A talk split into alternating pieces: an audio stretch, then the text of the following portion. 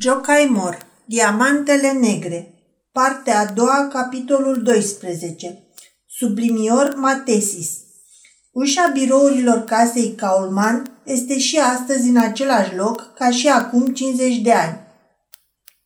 Ușa însă este aceeași și dacă s-ar putea crede și geamurile sunt aceleași, prin care în 1811 fondatorul casei studia, ca dintr-un foișor, fețele funcționarilor superiori care treceau pe stradă, voind să descifreze dacă era iminentă o mișcare de hause sau de baise. Știa de mult că fizionomia străzii este un excelent barometru și câte o vorbă scăpată de trecători cuprinde uneori o profeție. Numai omul surprins și vorba scăpată spun adevărul. Firma veche și ștearsă, cu inscripția ei abia vizibilă, a fost lăsată la locul ei de către urmași.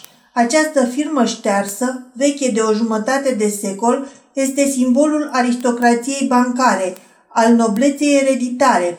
Între firmele noi și strălucitoare, între vitrinele cu litere de o șchioapă și ornamentații aurite, această inscripție veche și spălăcită strălucește mai viu – casă puternică, acoperită de rugina a 50 de ani. Înăuntru, în încăperile casei de schimb, se află și acum acelea scaune tapisate cu piele, aceleași birouri vopsite în negru și mâncate de cari, aceleași boxe de lemn și în cușca lui stă încovoiat și acum același contabil cărunt, de modă veche, cu vizieră verde pe frunte și cu mânecuțe. Pe rafturi strălucesc, puse la șir, registre legate prost, dar pe cotoarele cărora se pot citi cifre și date de acum 50 de ani. Nobil arbore genealogic. Firma Kaulman învârtește și acum vechile ei afaceri de lombard și se bucură de o faimă întinsă, poate pe drept, poate pe nedrept. Stăpânul cel tânăr nu mai pune preț mult pe afacerile de scont și lombard, el are alte planuri mai mari. Locuința lui se află la primul etaj al aceleiași clădiri, dar acolo întâlnim o strălucire și un confort boieresc. Camera lui de lucru este un adevărat muzeu, iar biroul o expoziție de bibelouri, majolică, bronzuri și antichități. Călimara lui o capodoperă de Benvenuto Cellini, dacă nu fi cumva vreo galvanoplastie – E plină cu cerneală albastră și roșu carmin. Vârful penei lui e din gheară de aguti, cu peniță de aur și vârf de diamant. Nisipul e praf de aur. Lingurița cu care îl împrăștie e din alabastru. Suportul pentru toc e din mărgean. Tamponul din mozaic de Pompei, candelabrul din cristal de stâncă veritabil, coperta portfoliului e din hariotis chinezesc, Cuțitul de tăiat hârtie seamănă cu un hanger turcesc, mânerul sigilului e cu o sculptură de malahit, în cutia de marochin pentru hârtii stau plicuri colorate cu miros de roză, hârtie transparentă de paie, hârtie velină ivoar, bristol, regal, bas, dar nimeni n-a văzut vreodată scriind la această masă.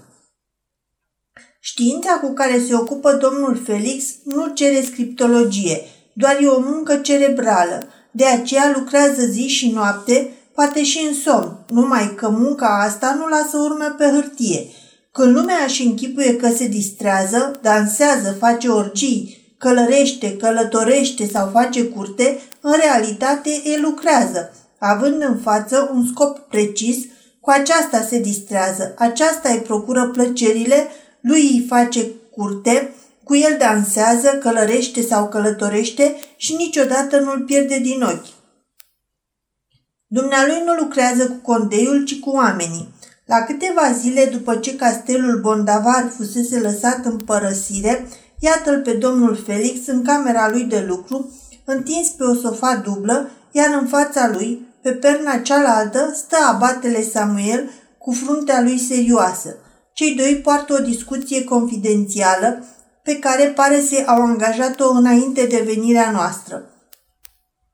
În fața lor, în porțelanuri splendide de Sevr, aburește o moca parfumată, a cărei aromă se amestecă cu fumul tutonului scump de la tachia, pe care abatele îl fumează dintr-un ciubuc ornat cu peruzea, iar domnul Felix dintr-un țigaret lung și subțire ca un toc.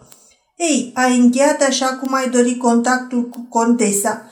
Pe 32 de ani, iată-l semnat, în toată regula. Acum însă vreau să știu ce folos îți aduce asta ție și consorțiului tău. Nu ajunge semnătura contesei, trebuie să o obții și pe a prințului, pentru că contesa nu dispune de moșia bondavar decât până la moarte, iar după aceea va trece în proprietatea de plină a prințului sau a nepotului acestuia și astfel contractul vostru încetează. Știu, spuse Felix cuturând scrumul țigării, tocmai de aceea vom avea grijă ca domnișoara contesă să trăiască mult, să-i devină dragă viața. O, află de la mine că dacă unei fete bătrâne ca ea începe să-i placă viața și are și bani destui, poate să trăiască mult și bine. Și pe urmă nu sunt eu chiar atât de neprevăzător cum mă crezi.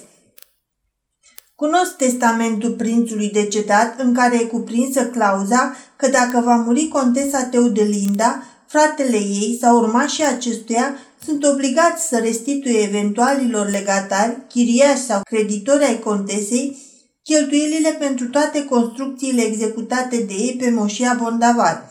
Bunul prinț s-a gândit că dacă fata lui, într-un moment de elan evlavios, va ridica pe moșia ei un templu sau o mănăstire, acestea să fie achitate, urma și să nu rămână dator la nimeni. Numai că prințul nu s-a gândit la posibilitatea ca, pe baza aceleiași clauze, să se deschide cândva pe domeniul bondavar o mină sau să se construiască o fabrică sau o rafinărie. Dacă eu investesc în această moșie 2 milioane, moștenitorii nu, nu mi vor putea oferi niciodată o răscumpărare, afară de cazul că le-ar veni cumva într-ajutor în un alt consorțiu. Nu e așa ușor. Acest lucru l-ar putea face numai un consorțiu care s-ar angaja să pună la punct afacerile materiale ale întregii familii a bondavarilor. Și pentru așa ceva trebuie multe.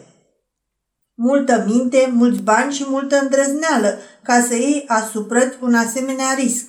De altfel, eu văd și mai departe și încă nu mă opresc. Nu mi-am cheltuit banii pe o singură carte. Ai dreptate, dar cu pisica aceea sălbatică pe care ai răpit-o de la mina de cărbun din Bondavar, ce-ai făcut? Păi deocamdată am dat-o la institutul lui Madame Rizan să se instruiască. Are talent, însă e tare necioplită. Posedă o voce minunată, dar nu știe să cânte. E plină de bunăvoință, dar nu cunoaște nicio altă limbă în afară de cea învățată de la maică sa. Vrei să faci din ea o actriță? Asta în primul rând. Și pe urmă, să iau de nevastă. Abatele râse cu poftă. Nu râde, vorbesc serios. Bine, atunci să vorbim serios. În primul rând, nu înțeleg de ce nevoie ai tu să te căsătorești. Și chiar dacă am înțeles bine, nu pricep de ce ai dat-o pe femeia sortită să-ți devină nevastă la Institutul lui Madame Rizan, unde sunt educate elemente excepționale pentru teatrele de periferie, dar nu și soții modeste pentru bărbații care se feresc de supărări. Treaba mea, sări Felix arogant, tu nu înțelegi, e sublimior matesis. Nu-i pentru preoți, am nevoie de o soție legitimă care și-a făcut studiile chiar în institutul lui Madame Lizan. Ce se va întâmpla cu mine mă privește. Acum însă vreau să te întreb un lucru pe care tu, într-adevăr, îl știi mai bine ca mine, pentru că de asta dată e treabă de preot.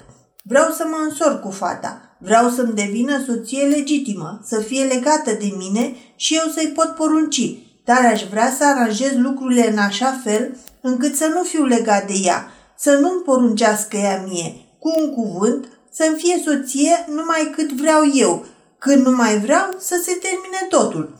În această privință își cer sfatul.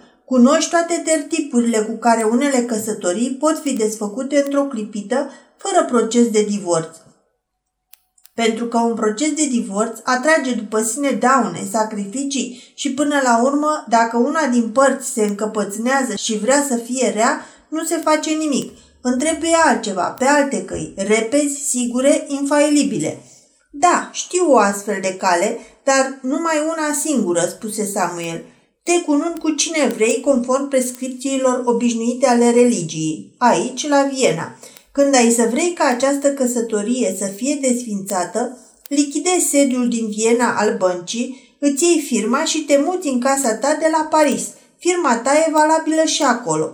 Tatăl tău a fost cetățean francez și tu ești la fel. Dacă, dacă acolo ai să vrei să scapi de soție, îi aduci pur și simplu la cunoștință acea prevedere a legilor franceze, după care nicio căsătorie nu este valabilă dacă n-a fost încheiată în fața autorităților civile. Chiar zilele astea s-a terminat în felul ăsta procesul unei familii de conți francezi. Fiul provenit din căsătoria încheiată în fața altarului în Spania a fost dezmoștenit prin lege pentru că părintele lui a omis să se căsătorească cu soția sa și în Franța, în fața autorităților civile. Legea franceză o va declara pe soția ta fată, iar pe tine garson, și puteți să o luați unul la dreapta și altul la stânga. Felix se ridică de la locul lui și foarte afectos îl sărută pe frunte pe domnul Abate. Mulțumesc! Merita să-l sărute pentru acest sfat bun. Într-adevăr, îți datorezi o deosebită recunoștință. Și dacă amintirea prieteniei noastre din copilărie nu mi-ar șopti că de fapt îmi ești drag, ar trebui să-mi dau seama că această recunoștință nu se poate plăti în bani. O, oh, nici eu nu uit cât datorez casei tatălui tău. Am fost un elev sărac din Slovacia când tatăl tău m-a luat la el. Așa am devenit educatorul tău și astfel am putut să-mi urmez studiile. N-am uitat toate astea, dar să nu mai vorbim de datoriile trecutului. Da, și viitorul ne va găsi împreună. Acum te mai rog să fii bun ca, în calitate de împuternicit al contesei, să preiei actele necesare. Acesta este contractul. Uite și garanția în hârtii de stat. Aici este cecul reprezentând arenda pe o jumătate de an și un alt cec către casierul meu până la suma de 40.000 de fiorini. Ăsta pentru cine e? Bijindu-și blajin ochii, Felix puse cu deasila cecul în mâna domnului abate, șoptindu-i cu delicatețe. Pentru norocosul intermediar. Preotul scutură din cap cu mirare. Vrei să-mi faci un cadou? Să nu mă înțelegi greșit, nu eu. Sunt spezele consorțiului prevăzute la rubrica Cheltuieli de constituire. Vorbind astfel, Felix duse la gură altă țigară și cu o încredere de sine plină de viclenie, se uită pe bănuitor la prietenul său peste flacăra chibritului. Abatele Samuel, schițând un surâs de compătimire, rupse în patru cecul de 40.000 de fiorini, apoi cu o superioritate liniștită îl bătu pe umăr pe bancher. Dragul meu prieten, mi s-a oferit moșia de la Bondavar și dacă aș voi, chiar acum ar fi a mea. Și cu moșia am procedat cum fac cu cecul ăsta acum, zise împrăștiind bucățelele de hârtie. Cunoaște-mă în sfârșit așa cum sunt. Nu sunt un prieten care cerșește, ci unul care pretinde. Nu umblu după un dominium, ci după un imperiu. Privirea lui pătrunzătoare îl sperie în așa hal pe bancher, încât acesta își scoase din gură țigara pe care tocmai o aprinsese. Era prea mult ceea ce auzea urechile. Acum stai jos și ascultă ce vreau să spun, zise abatele. Punându-și mâinile la spate, începu să se plimbe prin cameră. Vorbea când mergând, când oprindu-se în fața bancherului, care îl privea uimit. Omenirea acum e în durerile facerii și naște mereu șoareci, deoarece leii sunt leneși și nu se hotără să vină pe lume. Peste tot e haos, pe tărâm financiar, în diplomație, în biserică și cele trei haosuri se ajută reciproc ca să sporească zăpăceala. Un singur om clar văzător ar putea stăpâni acest tahuva bohu, dacă s-ar găsi careva să folosească această împrejurare. Lumea e condusă de clopi din haine brodate. Avem în fața noastră o țară ai cărei conducători nu știu ce să înceapă cu ea. Unde este chemată nu merge. Ar vrea să o constrângă, dar nu îndrăznesc. O apasă, dar le e frică de ea. Și ea însăși nu știe ce va face mâine. Să se predea, să ajungă la un compromis, să plătească sau să ia arma în mână. Cu care dintre inamici să se alieze și împotriva căruia, să mai aștepte sau să cedeze, să izbucnească în râs sau să blesteme. Afară de asta, în această țară mai există un element care stă la mijloc între cei doi adversari aflați în luptă, preoțimea, și în această țară biserica mai posedă mare averi. Felix se încruntă deoarece nu vedea nicio legătură între ceea ce auzea și cele discutate mai înainte. Ce crezi, fiule?" spuse deodată abatele, oprindu-se în fața lui. Pe ce ar putea să conteze omul care ar cuceri mai întâi unele regiuni, apoi unele clase ale acestei țări în folosul irealizabilei idei de stat? Nu crezi oare că nimic n-ar ajuta mai mult construirii căi ferate la Bondavar decât o umilă delegație formată din populația satelor și preoții săi care s-ar înfățișa în fața ministrului spre a-i jura credință? O mână spală pe alta. Poporul acestei regiuni, care a aderat la ideea de stat, trebuie recompensat. Înțelegi ce folos ai putea trage din toate astea? Încep să văd. Și ce crezi? Pe ce post ar putea să pună mâna omul care ar introduce pănura în corpurile legi- legiuitoare și mitra în senatul de la Viena? De mirare, Felix își lovi palmele una de alta. Mai mult nu putu face. Abatele se mai plimbă odată în josul și în susul camerei, apoi, strângându-și buzele, spuse Primatul este om bătrân. Felix se trânti pe sofa cu fața în sus, ca și cum ar fi putut să vadă mai bine decât dacă ar fi stat în picioare. Papa e și mai pătrân, mormăi abatele. Bancherul se uita acum și mai mirat la abatele Samuel. Acesta izbucni deodată cu patimă. Stau piticii la cârma corăbiilor fiul, fiule, și ei cred că vor putea rezista furtunii. Și ce mijloace săraci au! Se prăbușește biserica și ei cred că o pot sprijini cu proptele vechi. Lucrurile se petrec la fel și în celula condamnaților la moarte. Cu blesteme epileptice vor să spargă zidurile. Ascultă-mă cu atenție. Orice efort al preoților italieni nu e decât un certificat de paupertare. Ei susțin scaunul Sfântului Petru cu bănuți, deși au avut în mână miliarde pe care le-au lăsat să se piară. Numai în Ungaria mai există proprietăți însemnate care aparțin bisericii. Știu bine că în sertarul ministrului stă gata proiectul de lege pentru secularizarea lor. Vienei îi trebuie doar un mic pretext ca să se certe cu clerul maghiar. Ei vor lupta de pe poziții liberale, iar adversarilor lor le va rămâne antipatia lumii. Nu e nevoie de cine știe ce pretext. Deficitul crește, guvernul e strâmtorat. Ar fi de ajuns o mică opoziție în Reichsrat care să ceară reducerea bugetului sau un mic război. Distieria e goală, împrumuturi nu se mai găsesc.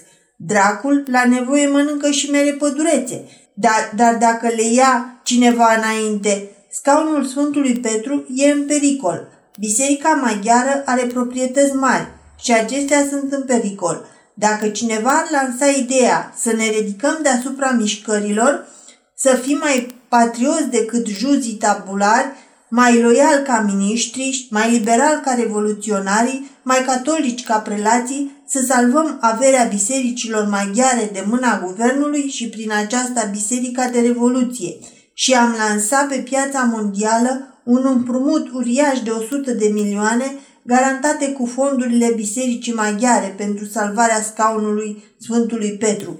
Ce crezi că ar putea deveni omul care a realizat toate acestea? Totul, rosti Felix cu îngânfare, încântat de această fantezie și dădu să sărute mâna prietenului său.